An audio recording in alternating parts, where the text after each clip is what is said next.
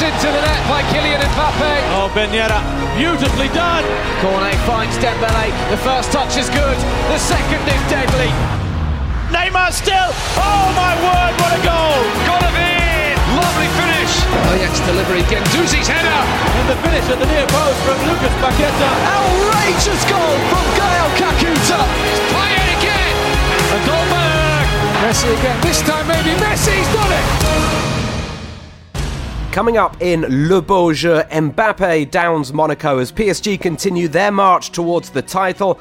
Marseille are up to second thanks to Bamba Dieng's brilliance in Strasbourg and Rennes' defeat at home to Nice.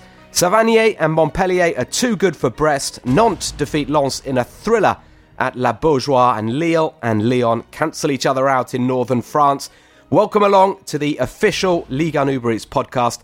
A bumper edition coming up for you today as we hear from a former World Cup winner in Frank Leboeuf and perhaps, perhaps a future World Cup winner in Angers teen sensation Mohamed Ali Cho.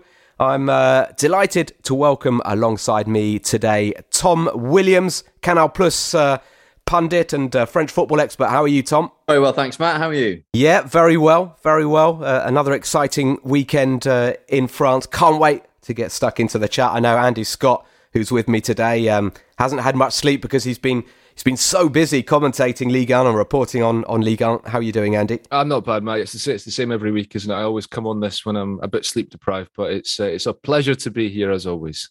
I, sta- I stayed yeah, with Andy. Andy I, things say. I stayed with Andy recently, and he doesn't sleep. He just walks around the house in the middle of the night. So I, I, don't think that's that can be that can be blamed on his on his working uh, his working routine at all. Oh dear. He's one of those annoying people who just doesn't really need much sleep. He certainly looks like he, he, he hasn't slept much uh, this morning. But um, let's get stuck into the action. Um, and we're going to start in in Alsace. Uh, the game that I was really looking forward to this weekend was Strasbourg against Marseille. Strasbourg at home this season have uh, scored, or before this weekend, had scored more goals than any other team at home in Europe's top five leagues.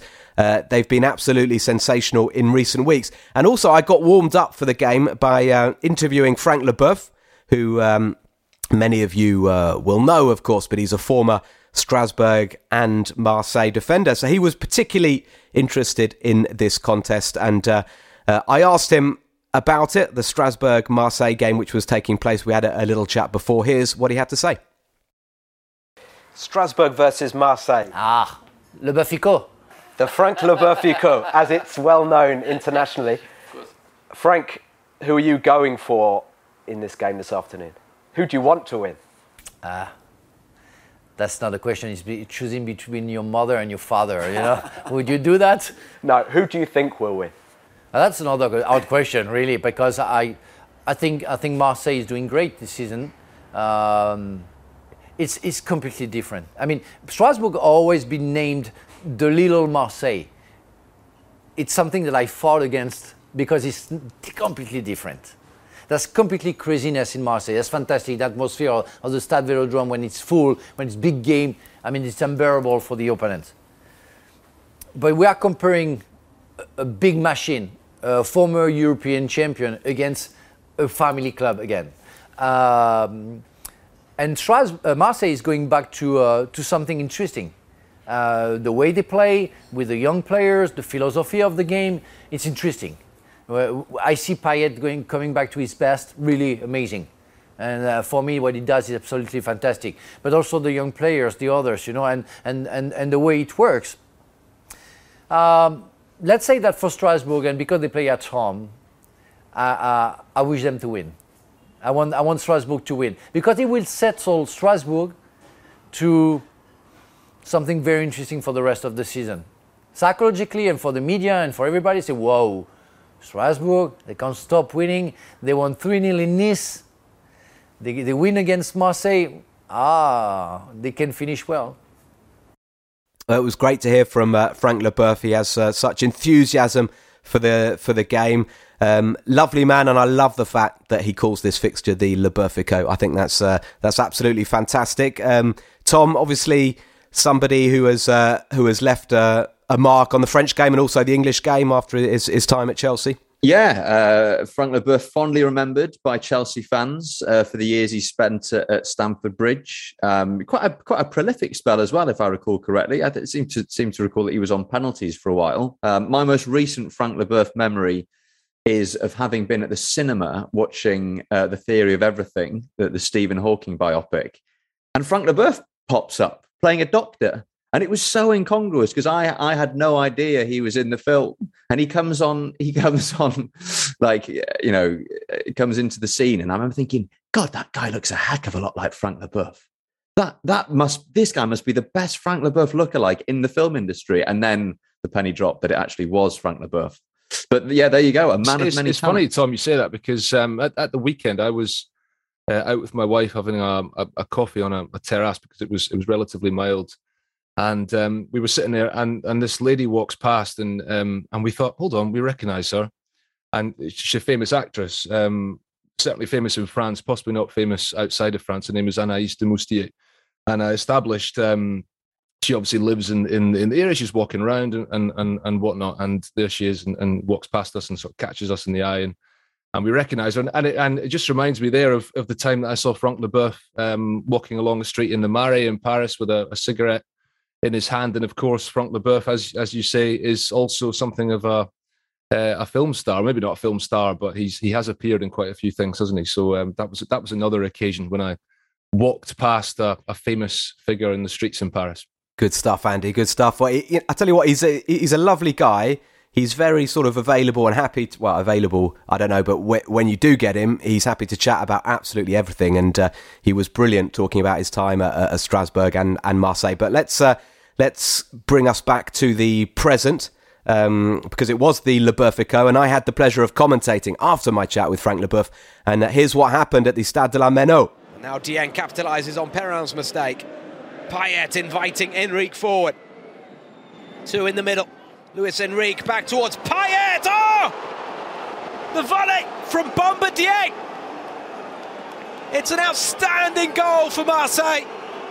Acrobatics from Bamba Dieng. And oh, However in front. Well, it looked like Dimitri Payet was going to pull the trigger, but the ball didn't reach Payet because Bamba Dieng got there first, and what a strike from the 21-year-old. Duje Caleta-Car, the Croat, is up from the back as Payet delivers. Oh, and at the near post, it's been squeezed home by Caleta-Car, and that should be the victory for Marseille. They have defended stoutly. They've kept Strasbourg at arm's length and they have been the more clinical of the two teams tonight. Marseille will be heading up to second place, it seems. Well, uh, a great win for Marseille, but I have to say, after all the anticipation and the excitement for this one, I really thought Strasbourg were going to sort of give it a real go, tear into into Marseille, and the first half in particular was really strange. Um, Marseille basically um, passed the ball about quite often at, at, the back. Strasbourg sort of stood off them. It was, I think I said in the commentary, a bit like a game of chess, and it, it wasn't easy easy to commentate. Fortunately, it did get better in the second half. Um, there was much more intensity, and uh, Bamba Dieng's goal, one of the goals of the season, absolutely sensational strike. The cross um, came over from the right from uh, from Luis Enrique, and it was quite funny actually because. Uh, you heard me in the commentary. You were you were waiting for Payet because he was lining it up. Payet, he, he was watching the ball coming towards him. You're thinking this is a good one for Payet, and then Bamba Dieng sort of just at the last minute hooks his uh, his boot in front of Payet, and you think, oh no, he's messed it up, but he hasn't. He's hit it so sweetly, and um, yeah, a, a, sensational goal. Caleta-Car getting getting the second, and Marseille.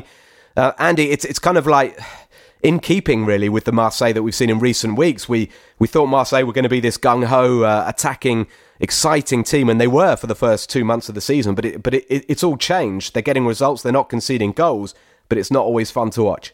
No, exactly. I mean, I, I covered Marseille's game against uh, Brest last weekend, and, and coming into that one, they'd, they'd only let in one goal in the previous six matches. So this is something that goes back to sort of early October, late September, actually. Um, and, and when they lost at home against Lens uh, by three goals to two. And after that game, Jorge Sampaoli obviously decided he had to change something to make them a little bit more um, pragmatic. in in his approach, he had to be more pragmatic and, and, and focus on not conceding goals, and rather than being this this incredible team to watch, going from end to end, which was great entertainment, but not always getting them the results they wanted. And and in general, I mean, it's not the results have not actually been brilliant. They've drawn quite a lot of games. Um, and last weekend, obviously, they were beaten at home by Brest, but obviously it worked here perfectly. I mean, Strasbourg have been excellent in the last um, few games. They actually coming into the weekend, I think I'm right in saying they had the the best um, attacking record in the league behind Paris Saint Germain. Um, again, I covered them last weekend against Nice, and they were very impressive in winning that game 3 0. They've got three very effective strikers, three strikers who don't always start together, but nonetheless, Habib Diallo, uh, Ajorque, and Kevin Gameiro all doing very well this season. So for Marseille to um, annul their threat is um, very significant. And, um, you know, it's a very, very impressive result for them to go there and get a 2 0 victory and uh, back up to second place in the table, of course, thanks to other results, which we'll talk about later. So it's um, it's it's it's paying off just now for Sampaoli. They're not conceding goals. And of course, when you have Dimitri Payet um, on the field and a player like Bamba Dieng scoring a goal like that, you're always liable to get results. What's intriguing, Tom, is that Arkadiusz Milik was was again on the bench. Sampaoli has been uh, leaving him out of the league 1 games in, in recent weeks, playing two young players, Bamba Dieng and uh, and Luis Enrique. I think Andy, you know what he says about the defence. We need to sort of highlight the fact that yeah, Caleta-Car, Saliba, and Luan Peres were, were excellent. They had Kamara protecting them just just in front. No Guendouzi, well, he came on for the last 15 minutes, but uh, I think they missed his his his energy in the midfield. But um, it's almost a problem for Sampaoli, Tom. This uh, this Milik situation, the fact that he doesn't quite seem to think that he can fit in this, you know, very very good striker into his team. Yeah, it's it's uh, bemusing, isn't it? Because if you look at Marseille's current problems, um, the football, uh, as Andy says, uh, hasn't been particularly spectacular, um, but they have managed to really firm things up defensively. Um, and if you were trying to turn um, a, a, team that is that is very solid defensively um, into one that that scores more goals and, and wins its games more comfortably, you couldn't you couldn't surely ask for better than to have a, a striker like Arkadiusz Milik in your in your squad. Um, uh, you know, particularly given the very successful start to life uh, that that he made uh, at Marseille last season. Um, but Sampaoli obviously doesn't really fancy him, uh, uh, and on you know on the occasions we've seen him this season, he hasn't looked as sharp as he did in his in his first his first weeks and months as a, as a Marseille player, and as a consequence, you know, we see Dimitri Payet playing in this false nine role, which which is clearly not his his best position, but which is a position that that seems to work for, for Marseille at the moment. And you you you tend to think that at some point Sampaoli is going to find a way uh, to fit Milik into this team, uh, and things are all going to slot into place. But clearly, for the time being, um, you know, he, he doesn't see any any need to put him in the team. And I guess you could say that as long as Marseille are picking up results as they are currently, um, you know, that they don't really need to change things.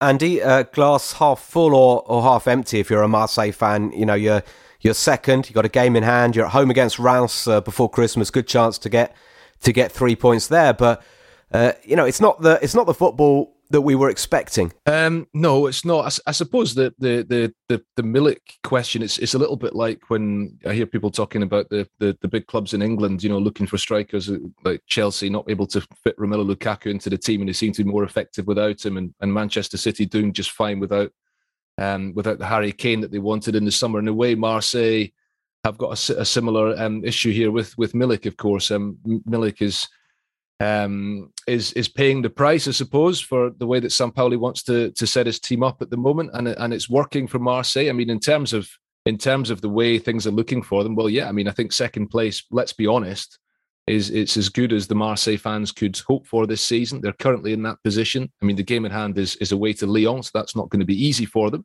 They are obviously a long way behind Paris Saint Germain. The gap is 13 points, but the most important thing for them is to be in front of the um, the chasing pack, and you know it's very tight behind them, but they're in a strong position. I think, I think, um, I think it's glass half full at the moment. I mean, you know, they're not conceding goals, they're they're not losing games. They look pretty solid, and they have Dimitri Payet, who is one of the three or four most entertaining players in the league. So I would say glass just a bit more than half full. Well, you're listening to Andy Scott on Le Beau Jeu, the official Ligue 1 Uber Eats podcast. Thank you, as ever, for, for tuning in. If you do want to get involved, send us an email, league1podcast at uh, gmail.com. Uh, one of the reasons Marseille are up to second is because, let's face it, nobody at the moment can string victories together. Uh, Rennes seemed to be in, in, in great form, and we were saying, okay, their defeat against uh, Lille that was uh, that was a blip, but they've now lost uh, two in a row at home. They've lost two of their last three because uh, Rennes were defeated two one by Nice. Kasper Dolberg getting a penalty. Youcef Atal continuing his little uh, renaissance. He had a he had a good game, scored the second goal. Benjamin Bourigeaud uh, pulled one back, but but Rennes defeated. They they drop in the standings to third. They're a point behind Marseille. Uh, Nice back up to fourth. A really, uh, really important victory for them. Uh, we're going to focus our attentions elsewhere just uh, just for a moment. We're going to go to Angers, who had a, a disappointing result at the weekend. They were beaten 1 0 at home by Clermont. Uh, they've been having a, a good season uh, up until that, that defeat. They're still in the top half of the standings under Gerald Baticle. One of the features of this season has been their uh, pacey young attackers, and in particular, uh, the 17 year old Mohamed Ali Cho, who has been a regular starter this season. Um, he's got two goals, only two goals, but he's been involved in uh, a lot of Angers' best attacking play. Um, he's a really, really exciting player. Before we talk about him a bit more, we're going to hear from Mohamed Ali Cho, who sat down for a, for a chat with our friend uh, Armel Tanguy and they discussed Cho's very interesting beginnings as a footballer. Um, he grew up in uh, in London initially, and then moved across to Paris. Uh, uh joined the PSG academy, moved back to England to play for Everton's youth teams, um, represented England at, at, youth level. Has then moved back to France. He's now at Angers, of course. He's playing for the France under 21s already at the age of 17. And um, this is what he had to say about uh, about his youth football with Armel Tanguy. So obviously after after London, where you grew up, it's all started for you here at, at Paris Saint Germain. I I, th- I, think I saw you playing a lot of uh, futsal for them, right? If yeah, yeah, yeah, futsal. Yeah. Well, when when I played for PSG, we always used to go on tours playing futsal, and there was really a lot of tours, and we used to train there as well. So yeah, I got pretty used to it. And in, in London, when you were playing, was it kind of what was it? Cage football? Was it eleven aside? Um, it wasn't really eleven aside. It was pretty much five or six aside. So yeah, it was small spaces as well, same as um, PSG futsal. And then, obviously, you went back to the UK and played with, with Everton. Yeah. And I imagine there you developed like a physicality to yeah, your game. Definitely, because when I when I went and signed for Everton, that's where I started playing eleven aside football. So I had to be ready physically, and the English game was a different to the French game, so I had to adapt as well. So yeah, it was a pretty good learning curve for me. So do you reckon playing partly in Paris, partly in London, partly in Northern England, where it's, it's strong, has yeah. given you a sort of like a, a, broad mindset about how to play football? Definitely, definitely. It's like, as I, I can say, it's like a sort of experience for me. So I'm more of a complete player because I know different aspects of the game on different levels and different areas. So yeah, it helps me adapt broad form of education. And speaking of education, I, I hear you were doing your A levels online from France. Yeah, I'm right? doing yeah, I'm doing online A levels. I'm working from home, so homeschooling, and I'm finishing my A levels this this year. Yeah. How's that going? It's hard. It's hard. It's hard. It's hard, but my mum's onto me, so I can't let I can't let it off. So great to hear from Mohamed Ali Cho, and good luck to him. Can't be easy uh, being a Ligue 1 footballer and doing your your A levels um, uh, from home. But yeah, he mentioned his mum, and I think his mum is going to absolutely make sure that he, he gets through his his A levels. Andy and, and Tom, I'll start with you. Andy, you've seen a bit of Mohamed Ali Cho this this season. How exciting a player is he? I should mention, by the way, he was named, he was nominated in the top forty for the Golden Boy Award, the youngest player to be nominated. So, you know, he's a guy, it seems, with a huge future. Definitely, yeah. I mean, it's it's amazing that he's still only 17 and he's going to be 18 in January. I mean, I I, I saw him, um, I saw Angers when they came to the Parc des Princes uh, in October, and um, they, as a team, played well in that game. Uh, they were unlucky to lose. Was it 2 1? I, I, forget now. I think Paris Saint Germain scored a late goal and, and Angers had gone in front. And um, Cho was part of, uh, you know, quite an exciting attack, really, because there's Sofiane Boufal and, and Angelo Fulgini in that team as well. On the wing is um, obviously he's quick, he's full of enthusiasm, he's fresh. Um, he is a kid with a big future, and and um, you know it, it, just it just highlights obviously what we have in in France, which is so many um, really exciting young players. I mean, um, one of one of the things I do my um, uh, day job, if you like, uh, once a week, I sort of pick out a player to watch this weekend uh, in France, and and there are just so many players every week. You know, there's just so many possibilities of guys that you can pick out, players to look out for, both now and in the future. Mohamed Ali Cho is a good example of that. Um, the question is, how long is he going to stay at Angers? Because of course, Angers are a club who've who've brought through plenty of other players in in recent years, guys like Jeff Reine-Adélaïde. Um, one example who've, who've, then moved on to, to to bigger clubs. Of course, they don't always necessarily find it easy when they go elsewhere. I think Angers are a very well run club um, despite one or two off-field issues, which we won't go into just now. But they, they've they've they've they've they've done very well, of course, establishing themselves in Ligue 1 the last few years. They're they're a smallish club. It must be a good atmosphere in which to work, a good environment in which to develop as a younger player, and and he clearly is is benefiting from that. And um, they are a fun team to watch, despite the result at the weekend. And he is, yeah, he's he's certainly going to be um, a, a really exciting player to follow in the years ahead.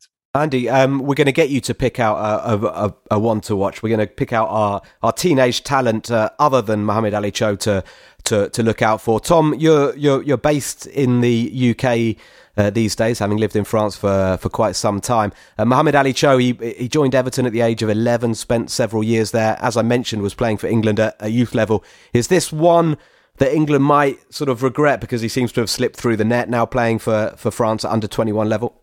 Yeah, potentially. I mean, I think he's a player who's on people's radars in England. Um, obviously, he's got he's got a great name. First of all, uh, that, uh, uh, that that already kind of uh, evokes uh, a certain sense of uh, of sporting grandeur. Um, and you know, as Andy says, I mean, it's so rare to see a 17 year old, um, you know, breaking through in this way, playing week in week out. and I think the fact that he has this this very intriguing sort of dual nationality background means that uh, he is he is someone who who people have um, who people have been paying attention to in England. As you say, has played for England uh, at under 16 level, um, but now appears to be uh, appears to have, um, uh, uh, I mean, for the time being, at least, to have decided to, to represent France. Um, and you know, I, I, think I think another example of of the fact that um, you know players who are playing in England are increasingly looking to the continent for you know opportunities. Uh, you know, be that Germany, be that France, um, and you know clearly he was you know he was on Everton's books for a few years, but decided that he'd be better served uh, moving across the channel. Um, and so far, it seems to be working out pretty well for him. Yeah, it's interesting when you hear him. He sounds English, doing doing his A levels, but uh, but yeah, more likely to be to be playing for Les Bleus. Um, we talked about young talents to to look out for at the beginning of the season. Uh, Robbie Thompson, um, who is who who is listening in and says hi to everybody, um, enjoying the sun in Australia. He he was keen for us to mention that at the start of the season he picked out Elye Wahi, the uh, Montpellier striker, for his one to watch. And uh, yeah, the reason Robbie says that is because Elye is scoring goals at the moment, and he was on target in Montpellier's four 0 victory over Brest. Um, but Andy, can you uh, can you give us a name, a teenager to look out for in Ligue 1 at the moment? Well, um, a teenager. Well, it, it, there's, there's, two there's two players who come to mind um, just from looking at the, the, the guys who were uh, scoring goals at the weekend. One in a game that I covered, um, El Bilal Touré of Reims, who is actually just turned 20, um, young kid from born in Ivory Coast, but but moved to Mali and uh, plays for them at international level and he um, I think he actually tried to force a move away from Reims in the summer. Um, Boulaye Dia was their star player, another player who Robbie once bigged up um, as a player coming through, of course. And Boulaye Dia did very well last season, got a big money move to Spain. And El Bilal Touré decided that he wanted some of that, but now he's um, working his way back into the Reims team and scored his first goal of the season at the weekend. Nearly scored another goal with an outrageous sort of back heel that nearly kind of looped over the goalkeeper and in. Uh, and I think he could be an interesting player to watch. And and, and another one is uh, who is a teenager is Pape Matar Sarr at Metz. Now he scored at the weekend. He is only 19. He has he's he's another one who's come from Senegal. So many players come from Senegal. To, have you, to Andy? Metz. Have you have you have have you seen his goal by the way? Uh, Yes, I have. Because you know, often often Ian Holyman says I could have scored that. this is one that Ian Holyman could have scored because the defender just kicked it into him and it went in. Well, yeah, but I mean, you know, okay, but but it was his, still his goal. Um, you got to be there. But but he but the point point about him, of course, is that he has already been picked up by um by a big bigger club because he's um he's been signed by Tottenham Hotspur. Um, and uh, I know Matt, you're an Arsenal fan, and and you know you you squinting there. The, no, you're allowed. You're allowed. Uh, but you said bigger, big, bigger club, bigger not big club. That's yeah. um, and um, and and yeah, I mean he's he's on his way there. I think at the end of the season, he's already signed a six year deal for them, and and I think he's going to be obviously another player to, to follow. Whether or not he'll be able to, this is another another issue for another day. But you know these guys moving to um to to to bigger clubs when they're so young is is something which I'm not particularly comfortable with because I think it would be good if they stayed put and, and gave these clubs um, a little bit more and developed more where they were. But nonetheless, obviously, Metz couldn't turn down the money. So Pape Matar Sarr is another one to to follow. Okay, Tom, uh, teenager. Uh, I'm going to pick out Malo Gusto, 18 uh, year old uh, right back uh, at Lyon, um, who's had a decent amount of game time this season.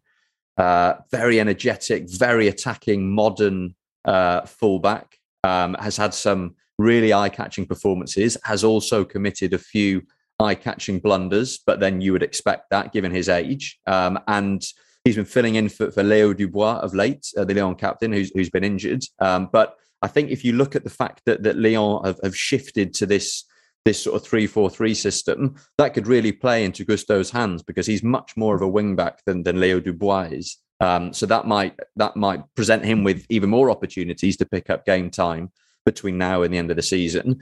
And then looking beyond that, uh, uh and not to get ahead of things too much, but you look at the France national team at the moment, the one area where they're really lacking, and they are spoilt for choice in every other position on the pitch, is a right back.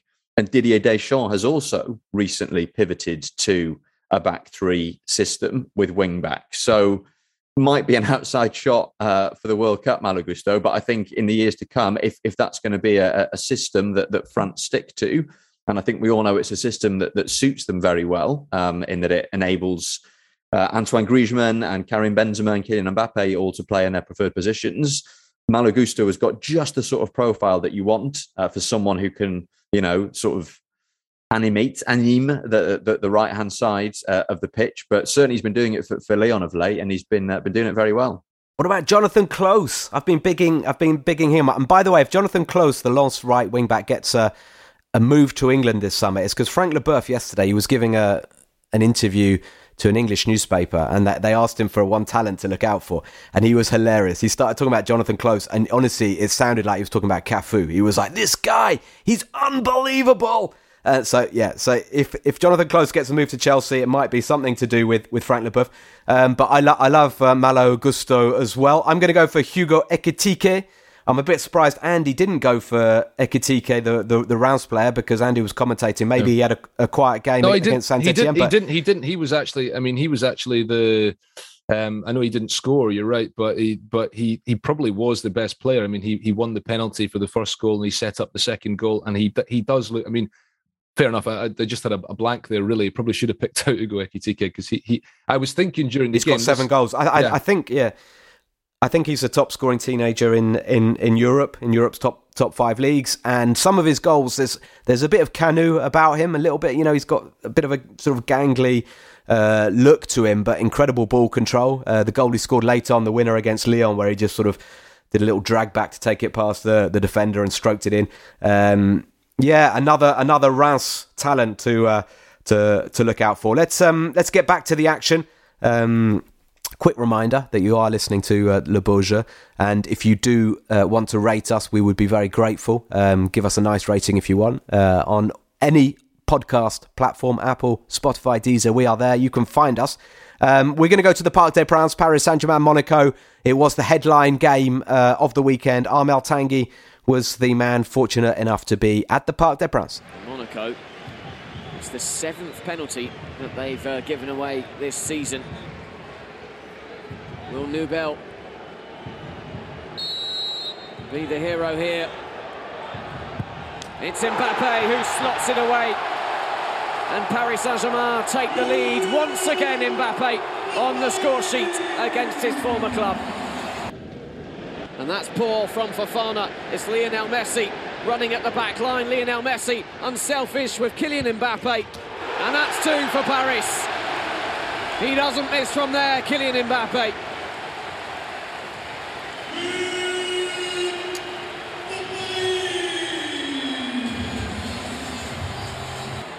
Once again, that duo, Messi and Mbappe, combining, but you have to feel for Youssouf Fofana, who's had a very good first half up until that lapse, and it's a lapse that may well prove costly.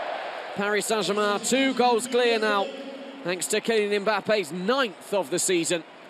How well taken was that? So, Tom, Paris Saint Germain uh, securing another victory, and, and this time they didn't have to come from behind. Although, if you look at the first few minutes, um, Sofiane Diop with that shot against the post, it could have been a different story. But you know, ultimately PSG a bit more, bit more streetwise and a bit more quality in in attack than Monaco. Yeah, uh, and that has been the story on on so many occasions this season with PSG. It was once again uh, far from a vintage performance only two shots on target, um, but that was enough for, to give them the victory. Uh, Kylian Mbappe digging them out of a hole once again. Uh, you know, Lionel Messi disappointing, albeit you know chipping in with with an assist from Mbappe's second goal. But you know, this is this is very much the um, you know the the PSG approach uh, this season. There was an interesting piece in L'Equipe this morning looking at the role of, of the PSG fullbacks and and and when they brought in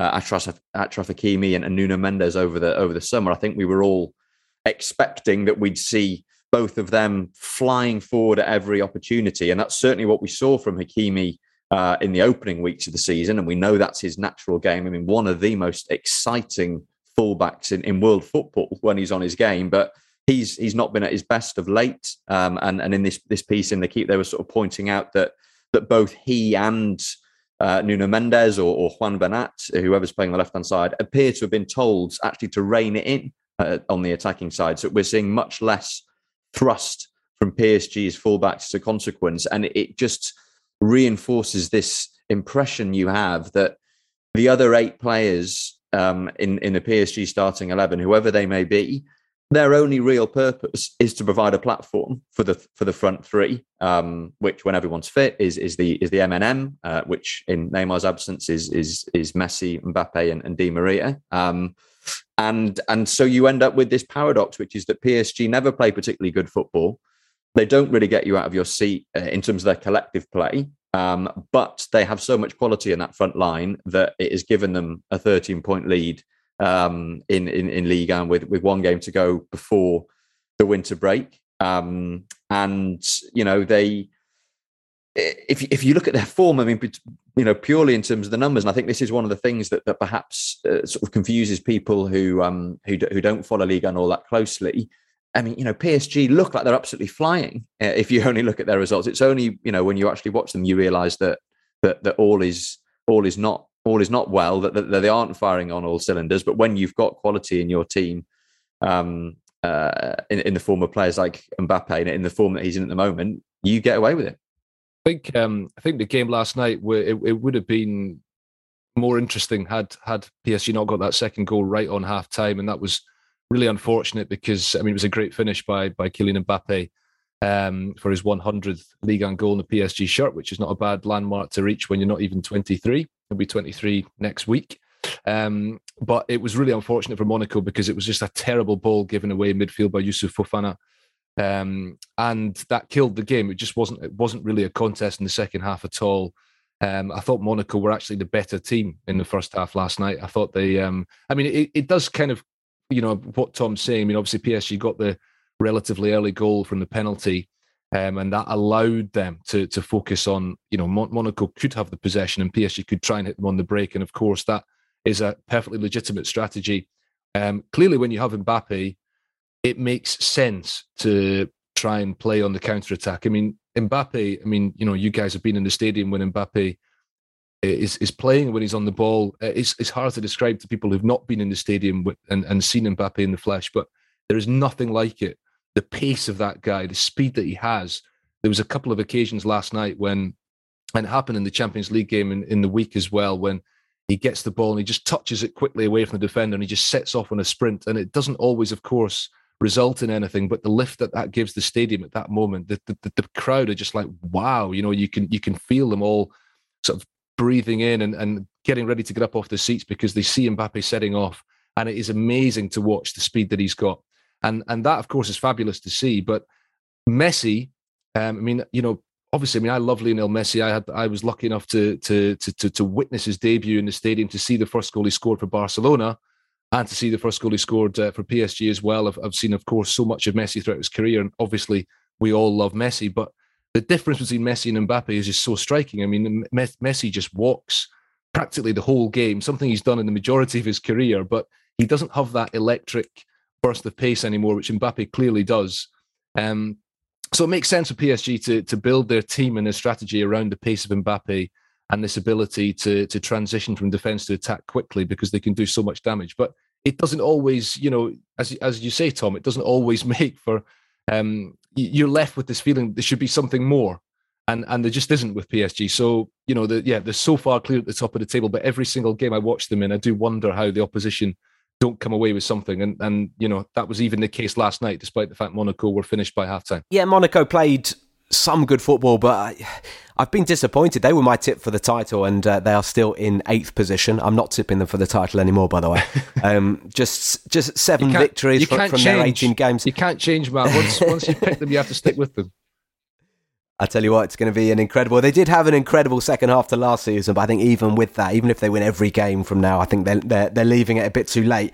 Um, and much like Monaco, Lille and Lyon can't get going, and uh, perhaps we shouldn't be that surprised that this game, another game we were really looking forward to on on, on Sunday, didn't really live up to the hype. Lille nil, Lyon nil, uh, Lille still stuck in mid-table in 11th. Lyon down to 13th, which is uh, quite remarkable. And uh, Peter Bosz really does need to win that that last game before the winter break. Otherwise, you know, it's going to be a nervy Christmas in the Bosz household. But um, we're gonna we're gonna go to our deja vu uh, section now. The opportunity for you, the listeners, to to get involved as you uh, so often do. And uh, many of you got last week's uh, deja vu, the answer was uh, Fabrice Fiorèse. Um, people who have only been listening to or following Liga in recent years may not know Fabrice Fiorèse, but he was something of a pantomime villain, the guy who played for PSG and, and, and for Marseille. Um, the clue was as a youngster, I debuted alongside Ludovic Giuly before moving to make a name for myself with a young Florent Malouda.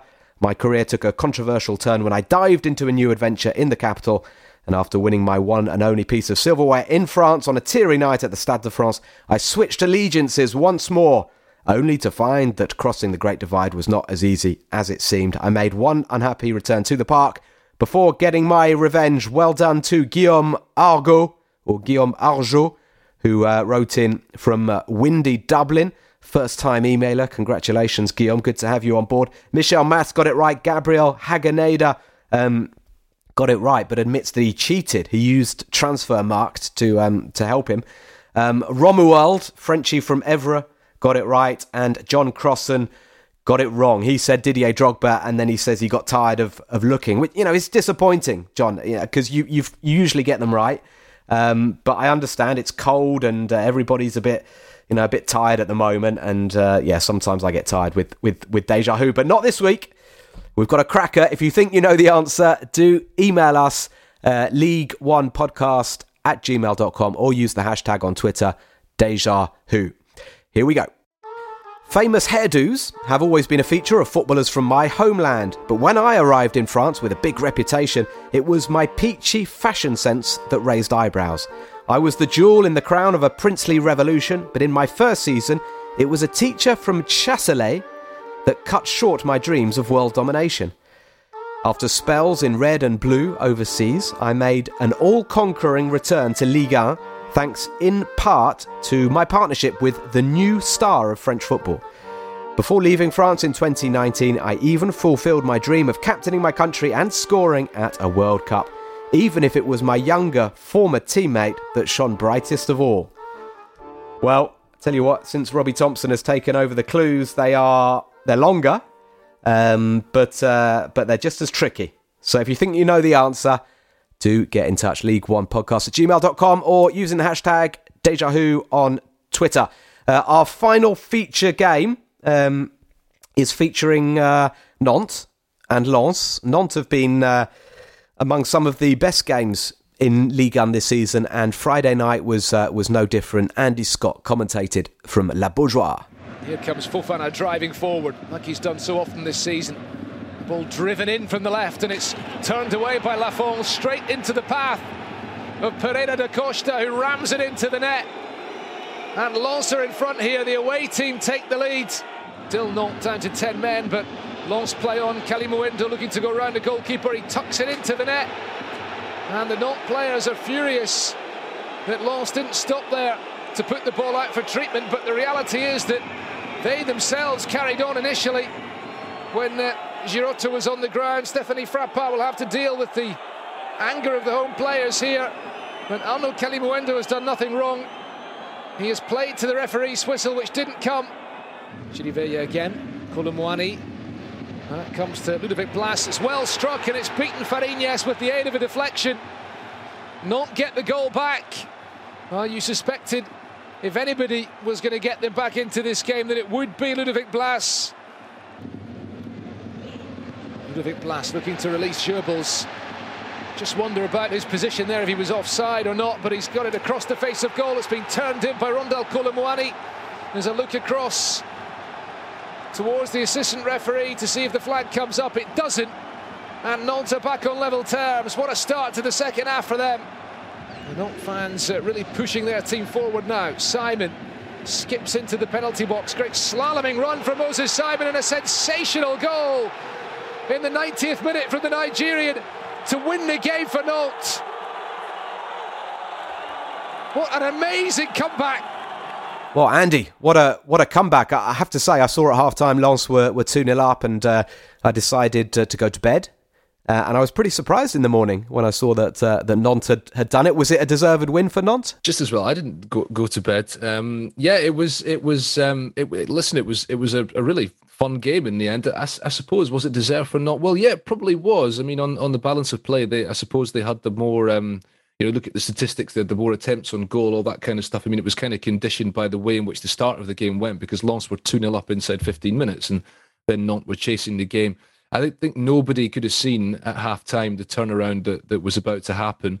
Um, it's worth putting it into some context, and, and that would be that um, I know that you guys obviously raved about Lens last time out. Um, I, I, thought their game against Paris Saint Germain last weekend was was probably the best game of the season so far in France. Absolutely tremendous, brilliant atmosphere up at the Stade Bollaert, and um, maybe that just took it out of Lens because they got off to that great start and then they just couldn't keep it going. And um, it is worth pointing out as well they were missing three really important players: uh, Jonathan Clauss, the the flying right wing back who um, who you know you're talking about players coming into the the France setup. You know maybe he is going to be one of them. Um, and also Cheick Doucouré, the youngster in midfield, and Gael Kakuta, the, the, the number ten. All of them were missing due to suspension or injury, so that obviously had an impact on Lens. And then they had their veteran goalkeeper Jean-Louis Leca forced off at half time. Um, just as an aside, by the way, I commentated two League 1 games this weekend, and both of them saw the, the goalkeeper of the away team come off injured at half time. The other one was Saint Etienne on Saturday. And in this case, uh, Jean Louis Leca um, didn't come back on for the second half, and his replacement, Wuilker Fariñez, the, the, Venezuelan, was beaten three times. And it was a great comeback by Nantes. Obviously, two goals for Randal Kolo Muani, who's a good um, a good young player, uh, born in Bondy, brought up in Bondy like Kylian Mbappe, and just a few weeks older than him. And then the winning goal by Moses Simon in the 90th minute. Well, you'll have heard my excitement on commentary. Um, brilliant goal. And and Moses Simon usually starts for Nantes. He'd started, I think, all but one game this season before Friday, but he was left out of the, the starting lineup on this occasion. Uh, brought on as a substitute with 20 minutes to go, looked really lively as soon as he came on, coming in from the left wing. And yeah, if you've Nantes seen that goal, check it out. Fabulous strike, fabulous celebration. Um, obviously, the downside for Nantes is that they will lose him to the Africa Cup of Nations, which starts just the other side of the new year. And that's going to be the case for so many French clubs, of course, losing key players. Um, but yeah, I mean, I think on the whole, Nantes deserved the win. I actually, um, in I mean, not came back up in 2013, and, and people who's who who know about French football going way back down the years, of course, are familiar with Nantes because they've won the league eight times. They They they they they developed the school of playing great football, the Joël Nantes. Um, they've brought through so many great players like Didier Deschamps and Antoine Kombouaré, many others as well. Um, and the last few years, they've been pretty dreadful. They've often been struggling down towards the bottom of the table, not scoring goals. But I actually think now under Antoine Kombouaré, they are they're they're worth watching, and and I think they they did really well to pull away from the relegation zone last season. They kept Kolo Muani and Ludovic Blas in the summer. They're only in mid-table, but they they do tend to give us a bit more entertainment now. So they're quite good fun. And and yeah, it was a great game. I mean, I mean, Lens are always fun to watch. So um, it was a really fun Friday night. Yeah, and just a bigger one, Andy's point about what a good team Nantes are to watch. You look at the quality of that second goal.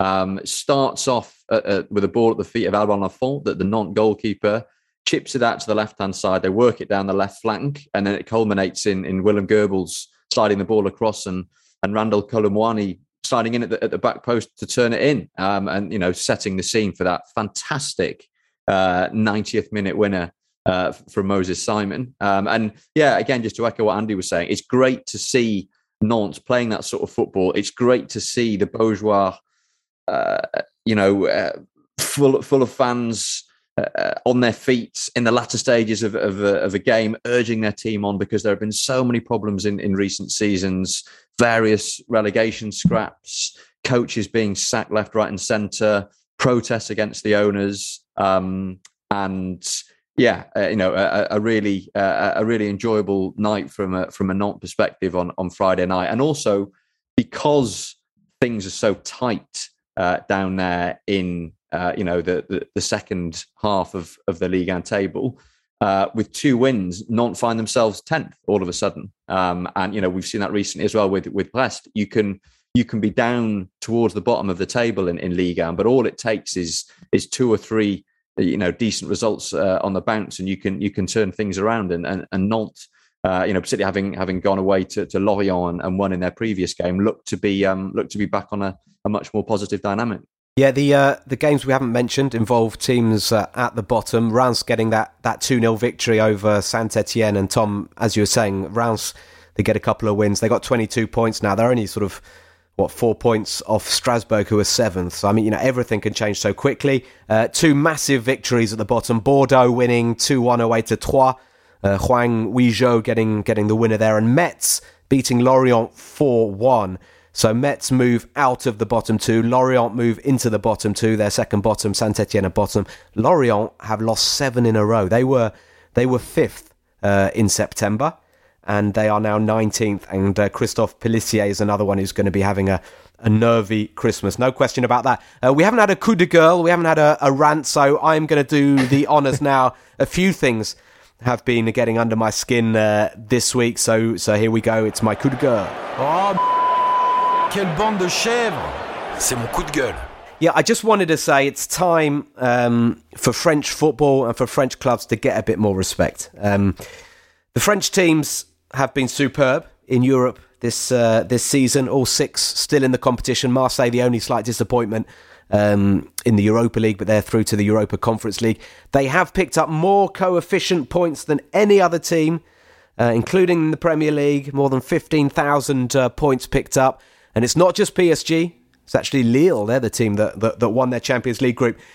And I feel, you know, Andy mentioned that maybe Tottenham aren't my, you know, favourite team, but I think Tottenham showed a slight lack of respect for for Rennes. Um, basically, had a really difficult time in in Rennes' season. They got they got a lot of big games at the moment, and uh, Rennes received this email at lunchtime, I think on Wednesday, saying, "Yeah, yeah, the game's going ahead. We're okay. We've got a few COVID cases, but but we'll be all right." Rennes landed. Tottenham announced that the game was off without actually going through UEFA. You know, it's UEFA obviously who has to, to, to say the game is off. I obviously don't know all the details of what went on, but the rules are that UEFA have these rules. If you've got 13 players and one fit goalkeeper, you play. So honestly, I know UEFA are now looking into this, but I don't see any outcome other than a 3 0 victory uh, for uh, for Rennes on a, on a green carpet, as the French say, on tapis vert. um, and frankly, 3 0 is probably a better result than, than Tottenham would have got anyway. So, I, you know, am, am I being harsh, guys, on, on Tottenham Hotspur? No, no, no. I don't think you are. I think, I think, um, I think this. I think in these circumstances, it's it's it's completely baffling that the, the game couldn't somehow go ahead, even though probably, let's be honest, calling it off is the right thing to do, but going by the rules, um, yeah, I think I think it's it's only going to be what they deserve. And there are there are only going to be more cases. I mean, you know, is it is it the right thing to do? I don't know. They've got these rules in place for a for a, for a reason. But anyway, I you know I've got that off my chest, and I think I think Rennes's reaction as well. It, it comes from perhaps the fact that we feel that we're not taken seriously. I'm talking we as in French clubs and Ligue 1 clubs, and perhaps it was like Tottenham thought, well, actually, yeah, don't worry. But then you know you needed to tell Rennes before they got on their aeroplane. I mean, yeah, it, it, it just didn't seem great to me. Tom's keeping quiet. Tom's keeping counsel on this one, which is probably you know probably probably fair. I, I, will say that I can I can sympathise with both sides in this. Um, I think if you look at it from Tottenham's perspective, they've had half their first team squad. It sounds like wiped out by COVID, and obviously that generates a lot of anxiety about people worrying about taking COVID home to their families, etc. There are certain protocols that, that have to be followed, and as ever with this sort of thing, it's a dynamic situation players are coming back with positive tests uh, at different times. It's hard to sort of keep tabs uh, uh, on on on everything. Um, where I sympathise with Rennes is that obviously Spurs could have could have been a bit more open in their communication. I think the fact that Rennes were allowed to make that trip to to to London yeah. for a game that they didn't even need, you know, to play, given given their uh, you know position in the group. Uh, Given that they've got they've got the group sewn up, yeah, exactly. I mean, you can you can understand their frustrations. So yeah, uh, an unfortunate one for both clubs, and I will um, I will say that from my position sitting here on the fence. just just uh, in, uh, in, interest to anybody who's not actually, I mean, probably haven't read the statement that Rennes issued a really angry statement on. Um, late on Wednesday night, complaining about this and talking about London fog. That was the, the phrase they used to complain about the the lack of um, information they'd been provided by Spurs before their before their trip over. maybe, I mean, I think you know, strictly speaking, by the rules, you know, Spurs will get punished for this and, and deservedly so. But you know, perhaps who knows? Perhaps we've avoided a situation whereby a load of Omicron cases get shipped over to France as a result of this. So you know, probably in the wider scheme of things, it's probably the right thing. I mean, I must say, as ah, someone, you guys are much too sensible. I was just going to say, as someone who who routinely travels between London and Paris uh, on a at least a weekly basis, this increasing animosity between the between the two countries is is really adding uh, a bit of spice to my sort of day to day life. yeah, but Tom, you, you you didn't need to wear your replica Rennes shirt when you came up, you know, the weekend. Uh, Listen, that was not that was not a bon voyage for for Rennes, but we're gonna we're gonna put that behind us. We're gonna go on a bon voyage. We're gonna look ahead to the uh, round 19 action. Um, we're gonna have a fantastic, thrilling finish to the calendar year on Wednesday, the 22nd of December. No Ligue 1 Uber Eats this weekend. It's Coupe de France, but uh, we're back uh, with more action on the 22nd. Time for a bon voyage.